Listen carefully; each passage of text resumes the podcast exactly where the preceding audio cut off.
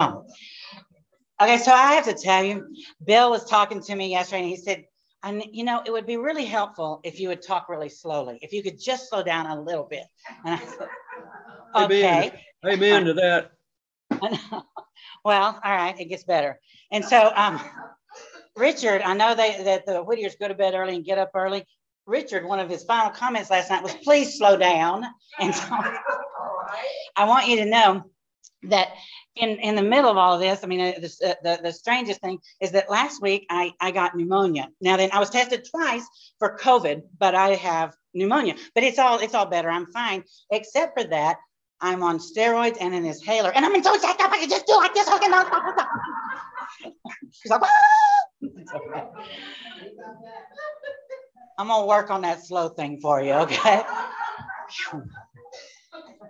I texted Richard back, you know, I'm so nice. I said, wow, oh my gosh, I'd never thought of that. Slow down. What a great idea. Let's pray for a minute, okay? Lord Jesus, send your Holy Spirit now to be with us, to um, illumine our hearts and enliven our minds, to help us to see and to understand. Gracious God, still and calm my heart and my, my, my mind that my voice might echo your thoughts. That might be a tool for your usage and for your glory. Grant our time together today to be one of joy and laughter, one of learning and new birth. These things we pray in the name of the Father and the Son and the Holy Spirit. Amen.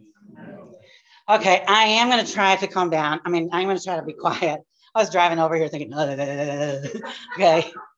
I'm not nervous. I'm just like, give me some more of that, that inhaler thing, you know. Okay, but anyway.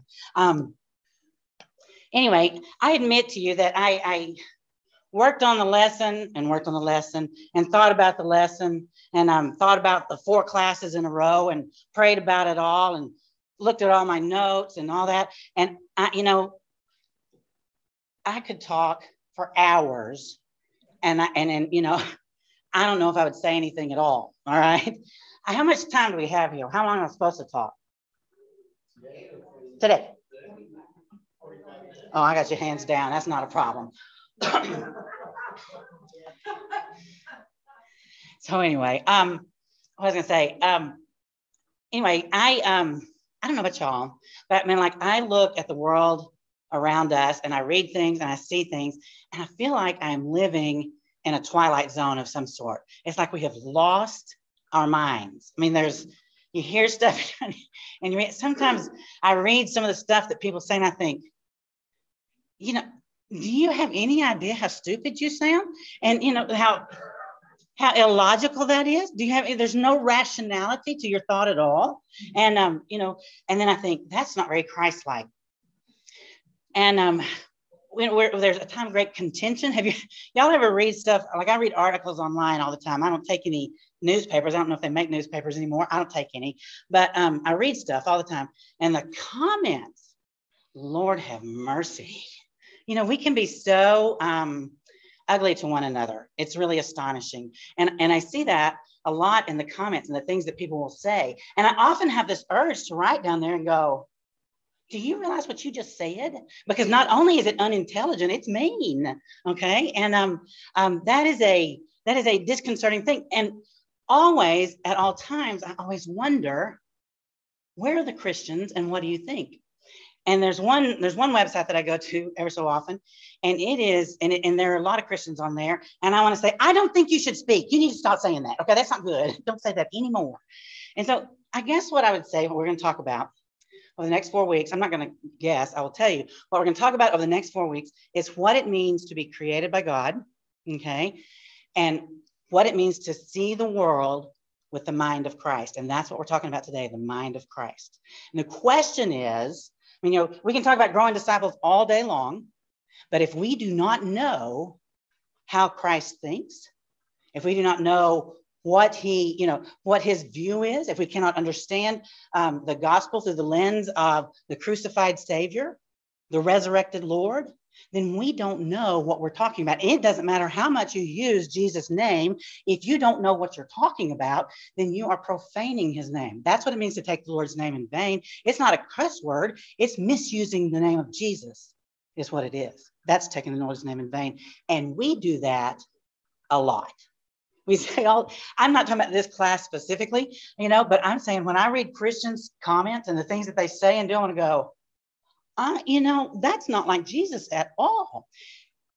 Okay, I'll tell you a story. True. This week I had a meeting to go to. Okay. So I went to this meeting and I um I didn't have to go, but I was I went anyway. Okay. And so the whole way there, I prayed, Lord, please let me be nice because I was irritated about stuff that was going on. Please, Lord, let me be nice. So I went to this meeting and it was standing room only. Everybody was upset and and I spoke. And then all the way home, I repented and said, Lord, forgive me for not being nice the whole way. so, but man, I said what I thought. And my friend said to me, this, another pastor said, he said, yeah, you know, that's that tongue you have. You can shred people with it, just slice them and dice. That's not really a claim to fame. That was not like Jesus at all. And so I walked away and thought that that's not like Jesus at all. So, what I want us to think about I printed out the, instead of flipping through the scriptures all the time, I printed out the scriptures I want to talk about. Um, am I talking slowly enough? Yeah. Good. I don't know. Let's see how this goes. Do what? Oh no, that just made me made me crazy. That seems like a really bad idea. Don't do that. okay.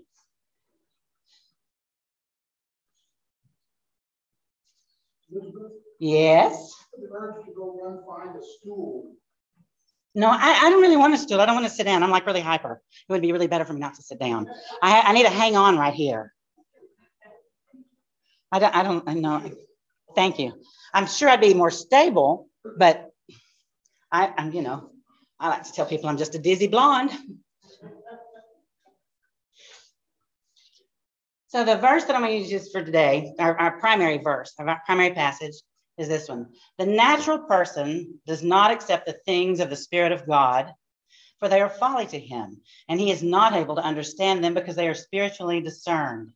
The spiritual person judges all things, but is himself to be judged by no one. For who understood the mind of the Lord so as to instruct him? But we have the mind of Christ. And we have the mind of Christ. All right. And the reason I think that's so important is that the church has got to, um, it, it, we live in a world that is openly antagonistic toward Christianity.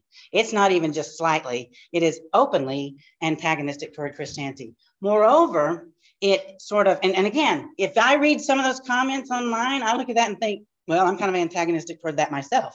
And more than once in my life, I have thought, if I had to believe what that person believes, I could not be Christian. Okay. And be like somebody in my pew. All right. And they'd be talking to me thinking, if I had to believe that, I don't think I could be Christian. All right. Because a lot of what we believe is an amalgam, all right, of, I want to say, Christianity, what we hear in the Bible, what we hear in the culture, all right, and what we think personally. All right. We just kind of build all these things together. And that's what we hold as Christianity. But Christianity is a series of events in history, okay, that define who and what God is, and therefore who and what we are. All right.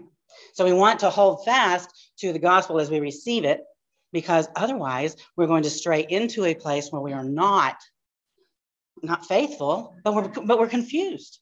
We don't know right from wrong. And the world needs the witness of Christianity now more than ever.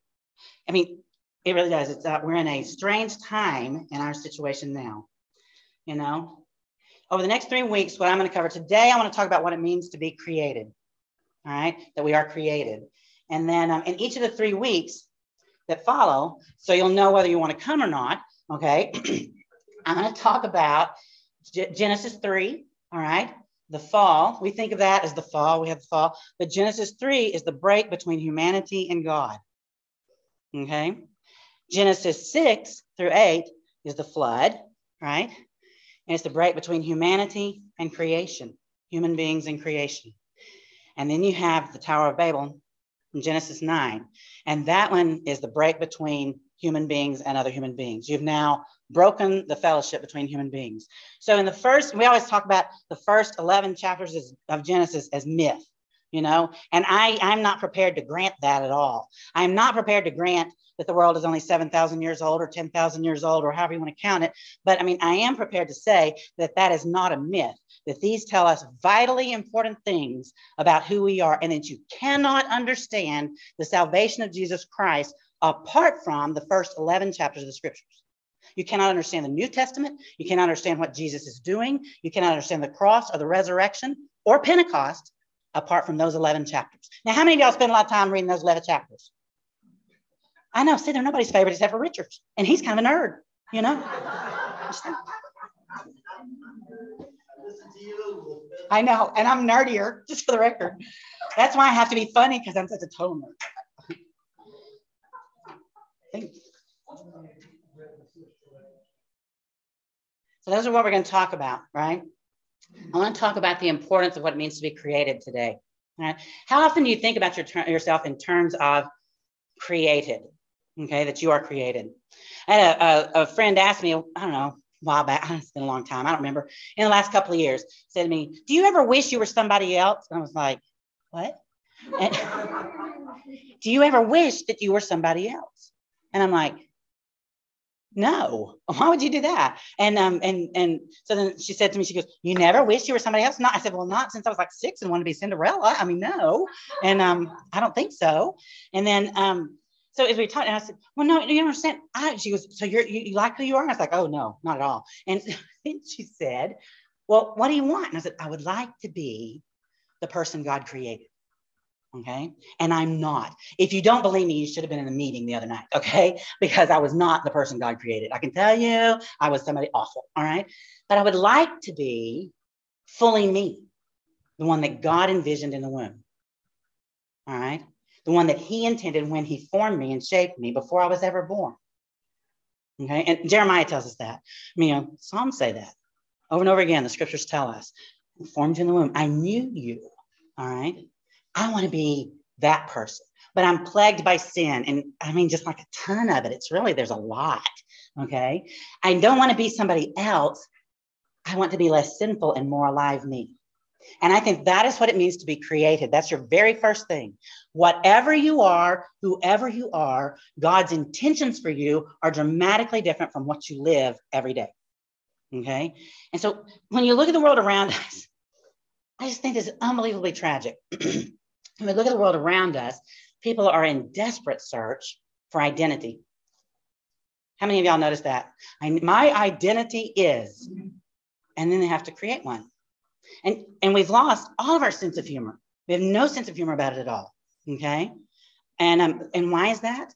Because everything matters intensely okay, about your identity. If you have created your own identity and you put all this effort into it, nobody can question that. Okay. And so when you think, oh, there's no sense of humor, these people are so um, adamant, these people are so whatever, it's because they have created themselves and they cannot afford to be wrong. Okay. Now, then, the burden of self creation is enormous. If the whole meaning of your life is what you can dream up okay, and what you can put together, I want you to realize the weight of that. Okay the, the demand on the human life that's required by creating all your own meaning and all your own purpose, and then you die in nothing. That's our world today. That's the, that's the culture in which we live, right? And so when people talk about their identity, you can never, as a Christian, say, oh, well, my identity did it, did it, and make that up. Your identity is given by God. Now, then you are somebody different from who you're supposed to be. And that's a whole different conversation. And we're going to get to that. That's the problem of sin. All right. But your identity is pre established. I do not have to determine the worth or value of my life, for the Lord has already done so. That's an important thing for you to remember. You don't get to determine how much you're worth or what your value is or how good you are or how great your works have been. That's not your choice, for you cannot see the whole picture. Think of the desperation in our society, the desperation that people feel to connect to one another, to um, to to find meaning and find purpose, to belong someplace. I belong here. I belong there. You, Christian, need to belong in the arms of God. And when you do that, then you are prepared to face a world that's completely lost. But you first have to find yourself in the heart of God.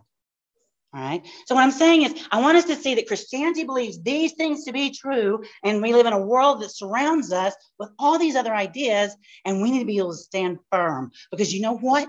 When you stop and you make your identity all about yourself, and you and you have everything that everything in your life you have to predetermine and figure out for yourself, when it collapses, you want to look up and go, "Look, there's a light shining on that hill, and I'm in darkness." I want to go find that.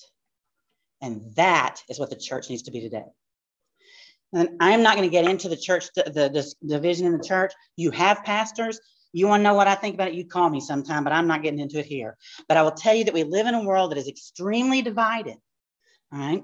How can you not know that as we sit in a church going, we should do this or this or this or this? If the church is divided, okay, that we're divided over ideas, we're divided over beliefs, we're divided over convictions, we're divided over priorities, we're divided over destiny. All right. So it is never more important for the church to reclaim the gospel fully. Never. Because we have floated along with contemporary Christianity for eons. I mean, you know, Christianity.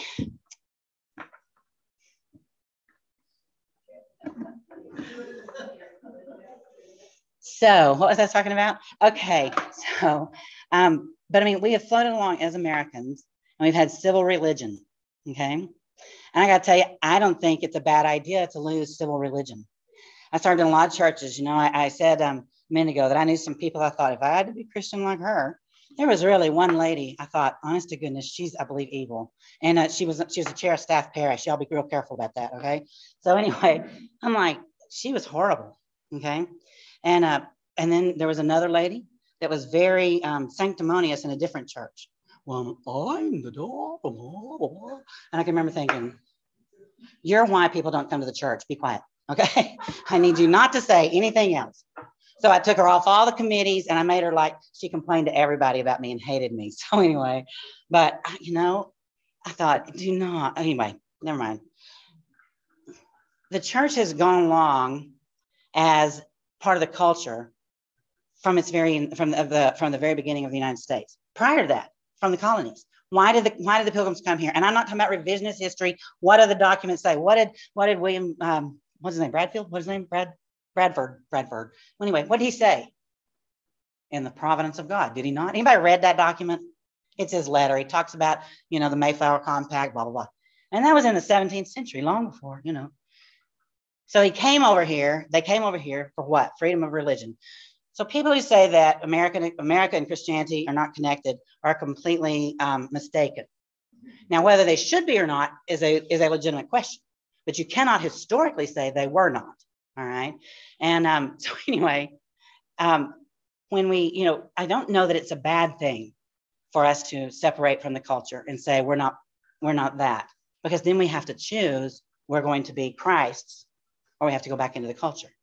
And I think that's the most important thing for us to understand is that you have to make a decision in your life about whether or not you're going to be wholly Christian or wholly culture. Christianity is not a smorgasbord, okay? You don't get to pick and choose what it is you want off of it. It is instead, it is instead a, um, it is the entire account of reality from God's perspective from beginning to end, from God's point of view, not yours. And our task as Christians is to enter into his reality and to explore it fully. And for the, all of eternity, you will try to explore God and you will not eat, reach the limits of God himself, ever. You won't, because he is infinite. He is eternal. When you die, you will have only just begun. You're not going to sit on a cloud someplace and play with angels' wings. You will only have just begun to explore God. You'll only just begun to see Him more clearly. All right. So you want to be able to, you have to say, I'm going to invest in that, or I'm going to invest in this. All right. So far, am I making sense? So far, am I slow enough? Yes. Okay.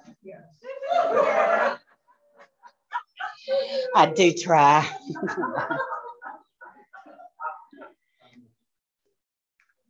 you know, the nation needs Christianity, and I think, but I think the Christians need Christianity as well. It's a good thing to break off from the culture. All right. I think the Christians need Christianity as much as the culture does around us.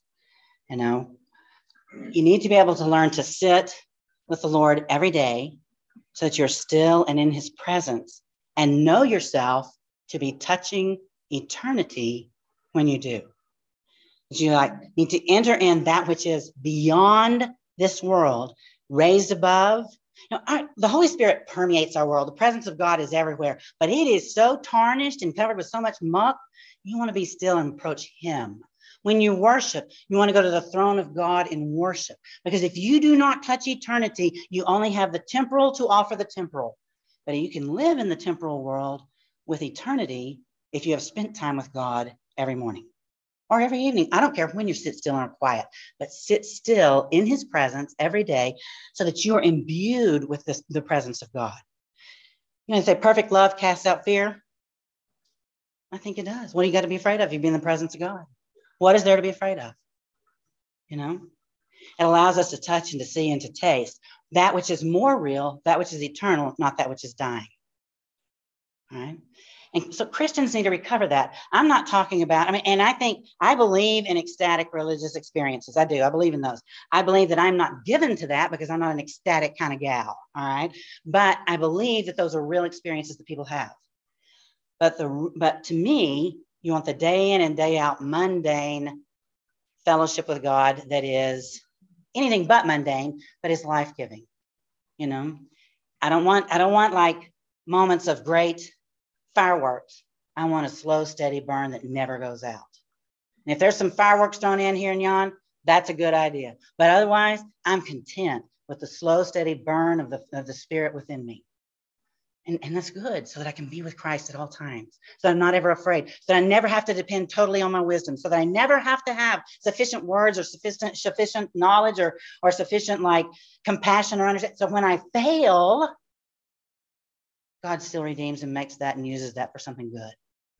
Still. And you want to live every day that way. You, the measure of your life is not your problem. You don't have to worry about that. The measure of your life is God's problem. You can't even begin to see what success looks like to Him for you. Okay? So you get to live faithfully every day and go, here we go. it's another day. Let's go, Lord. All right. I don't want to be cavalier because life is difficult, is it not? Yeah, I want to talk about this a little more next week when I talk about Genesis 3 and the nature of death.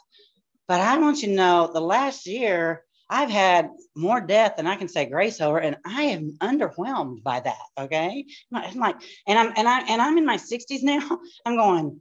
It doesn't get better from here. I mean, you know, I'm pretty sure there's going to be more death in the future. You know, I'm not talking about mine. I'm talking about people around me. I'm looking at my parents, going, "Good Lord, they are old." Anyway,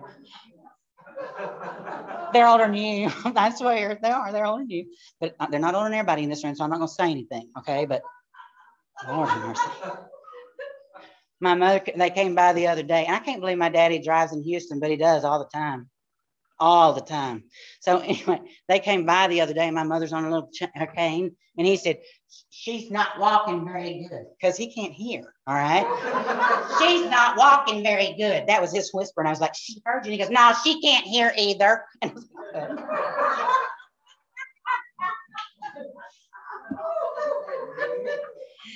yeah, I know. So anyway, my sister and I were talking about that my dad's not going to die until like I find some, he finds some man to take care of me. You know, 147 walking around going, what happened? To someone? What happened? I need to find a man so I can die. You know, can take care of That's the world I was raised in, y'all, right there. So anyway.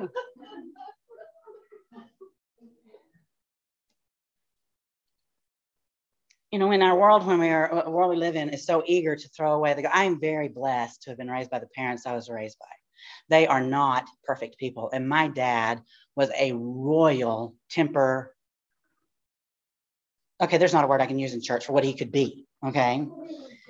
His temper was impressive. All right. But he prayed every day. And eventually his temper waned. Okay.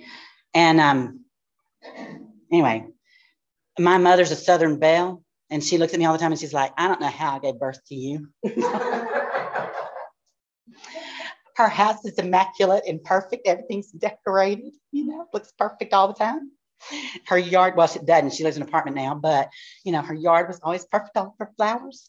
She's looking at me going, You're not wearing makeup. No, no. she had a stroke. She can't write. She can put on makeup perfectly. Okay, with her left hand.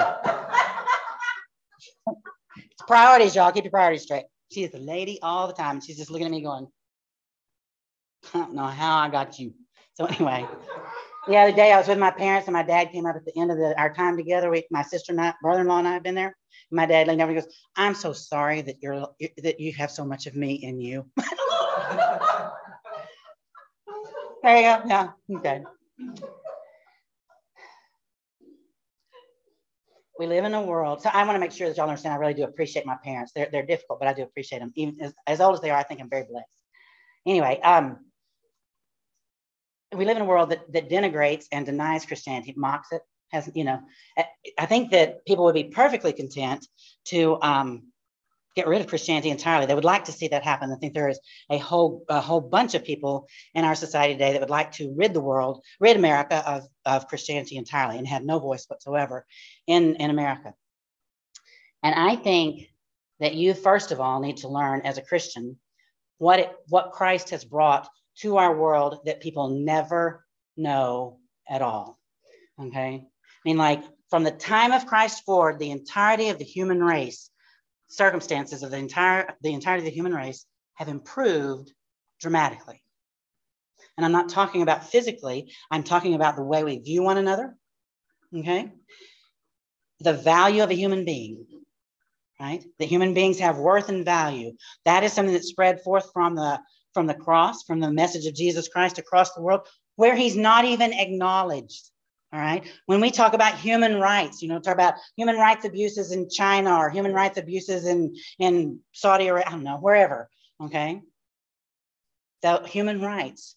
You know where that comes from? That is originally a Christian idea because human beings matter. They are not disposable. Okay. The value of women. This is the one that makes me crazy. Women talk about Christianity being oppressive. I want to go, you have no idea what they will do to women without the gospel. If Jesus is not standing between you and a man, you have no idea what they will do to you. But instead, what we have done is one, oh, hi, I'll just do it to myself and just destroy my, my womanhood.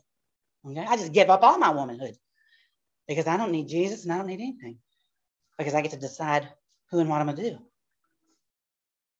And it's only going to get worse. And so you need to learn and realize the difference that Jesus made when he came in the world and when he said he didn't save a bunch of people in Kingwood 2,000 years later. He saved the entire world. And that salvation began at the cross and it was enacted at the resurrection. And it is made full in the Holy Spirit that moves across the world today. You must believe these things and understand their implications if you hope to have any, any bearing or any influence on the people around you you know? And you have to live that because you're not going to win by an argument. You're going to win by what it what what my friend my mentor billy abraham said. He called it conspicuous sanctity. Because you are holy like jesus is holy. You are virtuous like jesus is virtuous. That the light of christ shines in you not because you have a better argument. And i gotta tell you i'd much prefer to argue than be nice. It is way easier to win an argument than it is to love it is, you know. I mean, I think we got to know our strengths, and I think I think that is sinful beyond belief. It does not do you any good to be right if you have not loved. Doesn't matter if you have not loved. Then you're just kind of a what is that? A noisy gong, banging cymbal. Yeah. I just got my name all over that. That verse. It says, "See Elizabeth."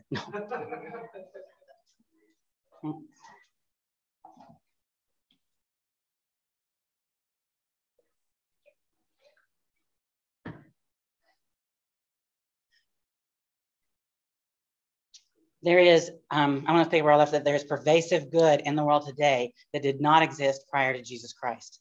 Okay. Um, and I think that we need to be aware of that and we need to know that and explore that because there are many things that we take for some for good.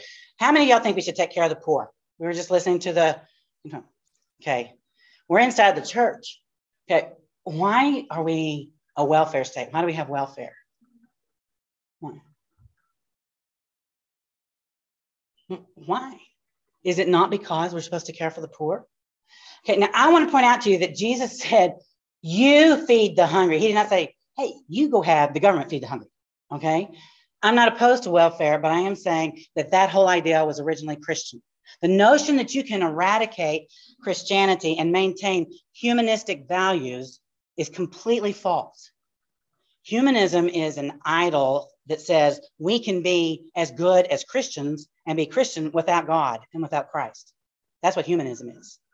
And it is false, it is idolatry. Okay. And people use that all the time because they can't say we should be Christian. I love Victor Davis Hanson. I listen to him a lot. I listen to his podcast because he's smart and because he says we things. He's like, I'm nearly 70. I don't care anymore. I'm just gonna say it like it is. And um, he's not, he's not um he's a military scholar. He's a and, and I, I love this part. He's a, a, a classicist. So he knows all about ancient Rome and Greece and all about all that kind of stuff like that. And he knows all these languages. And I think he's very interesting. But he talks about having humanism, you know, about being humanistic, humanistic values. And like, I'm, I'm gonna write him one day and say, you, you need to stop saying that because humanism is a deadly, deadly ideology. Okay. When you pull it away from God, humanism becomes very cruel. You can fo- fo- you can focus on human humanity and not worry about human beings at all in humanism. Okay?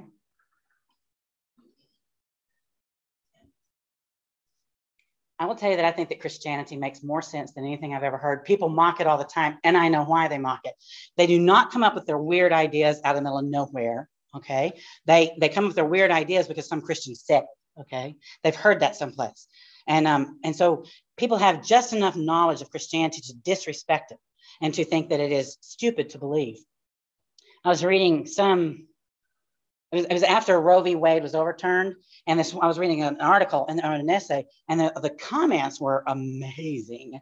Um, wow. But anyway, and this one guy said something about we need to get rid of all those Christians in those rural areas, all those Bible thumpers in the rural areas. And I thought, mm, honey, you ain't been to Texas. Um, but anyway, um, he said, he said, and he said, you know, they're they've got they're shooting the middle the middle finger of Christianity, something another. And I'm like, what on earth is he talking about? Well, if you search that, it'll tell you Indiana is. Who knew Indiana was like the middle finger of Christianity?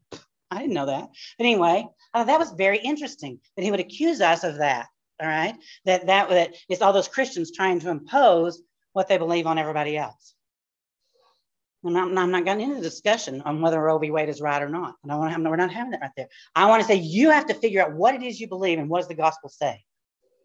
Okay. Now, if you follow me, you know I have a very clear opinion about all that. But anyway, so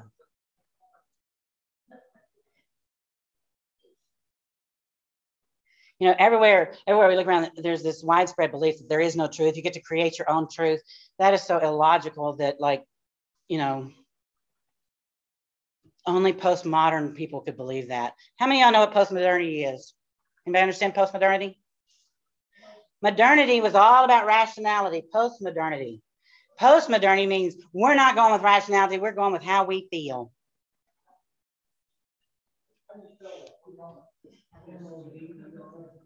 modernity, modern. Here, don't say it for me. I'm. I got all this. I, I've got. I don't. I've got all the voice I've got right here. Post modernity, post modern. It's no longer modern. We're in a. Okay. After after mod, after modernity, after modern. Okay. Those are all classifications that belong to Enlightenment philosophers. But anyway, my point remains though that in postmodernity, nothing makes any sense except for the sense that you give it. All right. And see if this doesn't describe all that you're seeing in the world today. I mean, like if you if you read anything online or if you like listen to your grandchildren talk, oh, I look at my grandson and go, how did you get so stupid? Okay. So I'm telling you. But anyway, um, he, uh, but anyway, like when I listen to him or whatever, and when I read stuff or you, you read what people say, like, um, on the Roe v. Wade, some I watched a video some, about some women, and I thought, do you can you hear yourself? Do you hear what you're saying?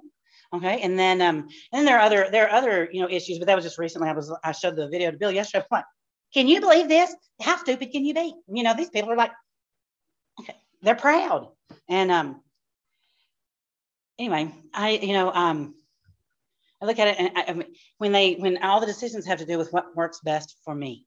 There's no past. There's no future. There's only me and what I want and what I need. And it doesn't matter. Um, a friend said to me recently something about we were discussing. He was talking about his his grandkids. We were talking about grandkids because they were really a pain in the neck. And he said, um, and he said, yeah. I asked mine something about, well, don't you think you ought to consider what other people think? And he, she said, no, I don't. This is how I feel. That's it. Because you know, every 18 year old is so brilliant. Okay. And um, um, you know, they're just going to go off and do whatever they want to do. Here we go, without any sense, without any knowledge, without it, because that's the world we live in. So when I say to you that it's important for you to understand who you are in Christ, you need to understand that is in contrast to a world that doesn't know who it is at all. All right. It does not know who it is. And so if you are created, then you are created with intent and with purpose. Right? And so you want to become that person. And I want to be the person, somebody else, not since I was six. And it occurred to me, I'm not going to be Cinderella. Okay. But, you know, I mean, like, I want to be me as God sees. And that's who you want to be as well. You don't get to determine who you are, God determines who you are. He formed you, He created you, He knew you.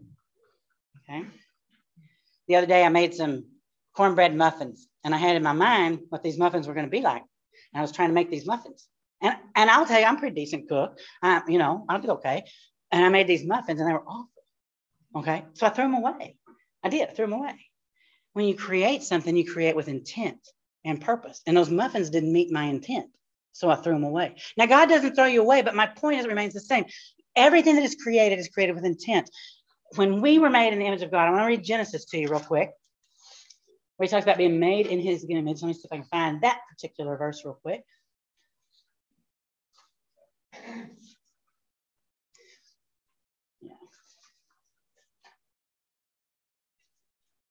And God said, Let us make man in our image, after our likeness. Okay? And let them have dominion over the fish of the sea, over the birds of the air, and over the livestock, and over all the earth, and every creeping thing that creeps on the earth. So God created man in his own image. In the image of God, he created them. Male and female, he created them. And God blessed them. And God said to them, Be fruitful and multiply, and fill the earth and subdue it and have dominion over the fish of the sea and over the birds of the air and over the birds of the heavens and over every living thing that moves on the earth. And God said, Behold, I have given you every plant yielding seed that is on the face of all the earth. Everything that has breath of life, I have given every green plant for food. And it was so. And God saw everything that he had made, and behold, it was very good.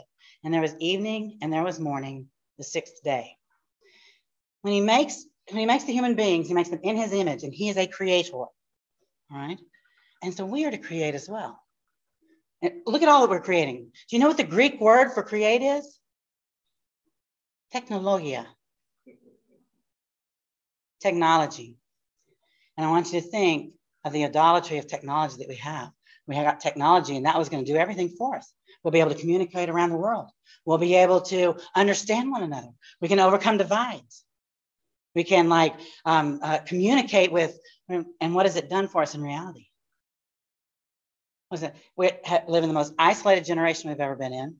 The younger people are the loneliest they've ever been. Do you do you know that doctors think that loneliness? They're beginning to social social doctors, you know, whatever, social studies, whatever, you know, deal with human beings. Um, anyway, have decided that loneliness is as serious for the human condition as smoking was. Is is yeah, that, that it, it is so harmful, okay, to human beings to be isolated and alone, right? That it's as bad for the body as smoking, which is saying a lot because, you know, that is the great evil. Okay. Anyway, I'm not saying you should go and smoke, but I can think of some bigger evils. Let me just say. So anyway.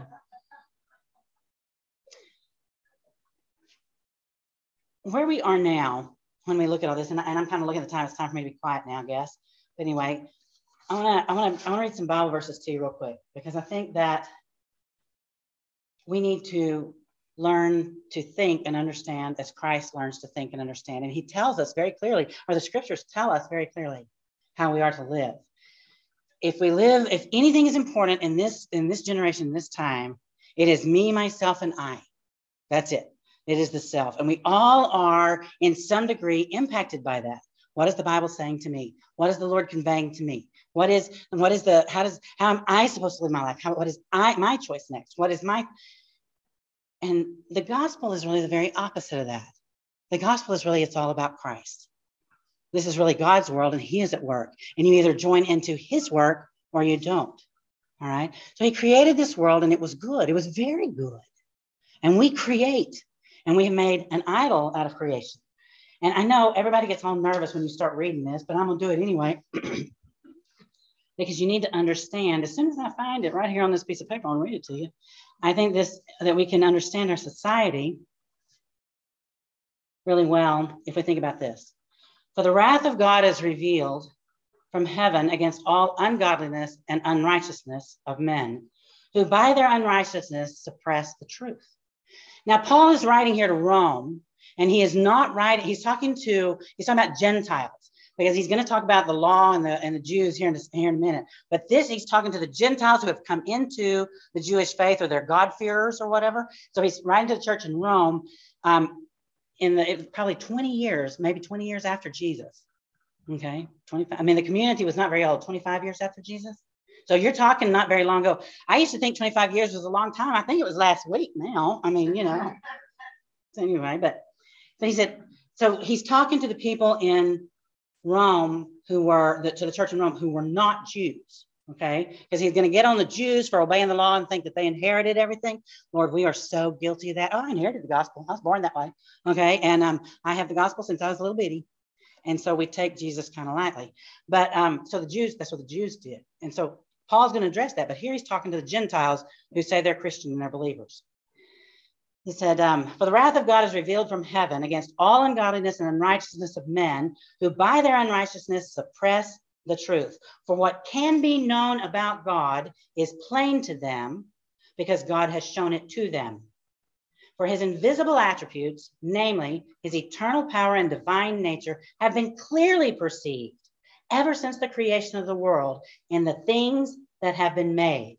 So they are without excuse. In other words, when we look at creation, every time spring comes again, it is like telling the story of the resurrection. It is revealing to you who God is, right?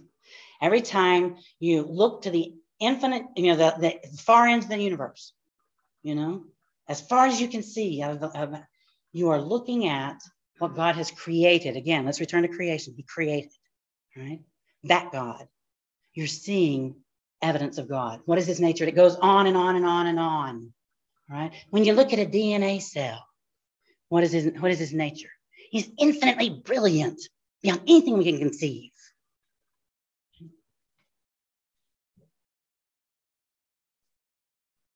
One thing. So they are without excuse. For although they knew God, they did not honor him as God and or give thanks to him, but they became futile in their thinking, and their foolish hearts were darkened. Claiming to be wise, they became fools and exchanged the glory of the immortal God for images resembling mortal men and birds and animals and creeping things. In other words, what they did is they opted to worship themselves or their things. I went through a, a period of time with a friend of mine where we were going to eat all, I want to say, organic, natural, whatever food. That's really pricey, and I really was not that interested. So that didn't last very long. But when we go and buy in, in this meat line, and there was a lady there who had boxes. And I this, this expensive stuff. I'm like, that's expensive. And um, I, that's kind of why I quit. I was like, I'm not paying that much. I am paying that much now for cheap chicken. But, you know, back then I was like looking at it going, holy cow, that's expensive. But this lady had these enormous boxes. of raw chicken. And she, I said, she's like, I'm taking these home to my dogs. I have a dog. I love my dog, you know, mostly. And uh, but anyway, I, I, have a dog and, and I do love him. But I'm like, no, you can eat like you know Purina, okay? And um, but this lady has all this chicken. And She, she goes, yes, they're they're really carnivores, and so I don't cook the chicken. I just let them eat it, and they don't have any shots. They don't have anything. They stay in my yard all the time, and they're very healthy. And I'm like, they're freaking dogs, you know? They're dogs. Okay. I, when my, my, when my dog died a few years back, I thought I was going to just curl up in a ball and die with him. I loved him. You know, you all ask Steve Reeves, he had to come bury him. Ah! He's like, Do you want to say anything? You want to pray over us? And I was like, Yes, give it back. give him back. I want my dog back. You know, I mean, I get loving a dog, I do, but he's still a dog, you know. I mean, he's still a dog.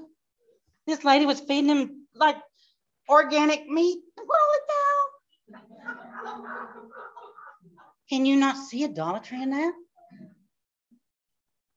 We're going to give meat. I mean, like, like that. Can you not see idolatry in that? We are so chained by things in the world. And what we want to recover as Christians with, I'm out of time, I already talked too long. But what, what we want to recover with Christians is the wonder of our God. You know, if this world has done anything with all of our technology, it has made us a flat, unimaginative, enslaved society that has no, that's lost its beauty, that's lost its imagination, It's lost its creativity, you know? The most we can come up with is a fancy, you know, password that somebody else can't guess. That's as creative as you can get. Congratulations. I'm like, oh, that's kind of scary. We were talking the other day. I, I came across something I was reading, and there was a poem in there by Yeats. And I got to tell you, I'm not really a poetry kind of gal. You know, I don't like get it. I'm like, okay, just write it. What you're going to say. But I was reading this poem and it was just part of it. I don't even, I don't know where it came from. It was somebody was quoting it. And I thought, that is so sweet. Oh my gosh, that is just, oh, that is so lovely. And it's so romantic. And I thought, nobody talks like that anymore. Okay. And, and I thought, what have we lost and sacrificed in our pursuit of self? In our pursuit of what I want and what I need. In our absence of God, God created us with wonder. Plato and Aristotle both thought, Aristotle especially, but the beginning of, of all knowledge, of all learning starts with wonder, with awe. We don't have any curiosity. We know everything. We've got it all figured out. That is a delusion, a very dangerous delusion. And here's what I know that the gospel is true above all else. All right. And that when people go away from the gospel, again, we'll talk about this more next time, but when people walk away from the gospel, they walk into their own self destruction. And if you have not seen that in your own life, well, when we look at it, I think you'll be able to see it. That you make choices that are contrary to God, and it causes your own destruction, your own your own um, pain, your own misery. All right. And so, what I would say to you is that you're looking at a world right now. We're living in a world that is so arrogant that is so overconfident, that is so brash in their in their certainty of what is good and right, okay, and their superiority, and they are headed for a wretched fall. This friend of mine and I were talking about, again, because I'm studying kind of first century Rome, and uh, we're a lot like that.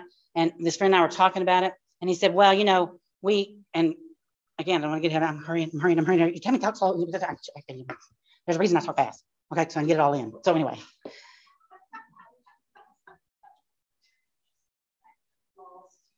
Anyway, but he and I were talking about it, and he said he, the point was you cannot go back and you cannot, you know, that we are more like the first century, and in some ways we are a lot more like the first century. Christianity is going on the, on the margins. All right. Christianity is going to be marginalized. You're going to be, it's going to be slowly being outlawed in some ways.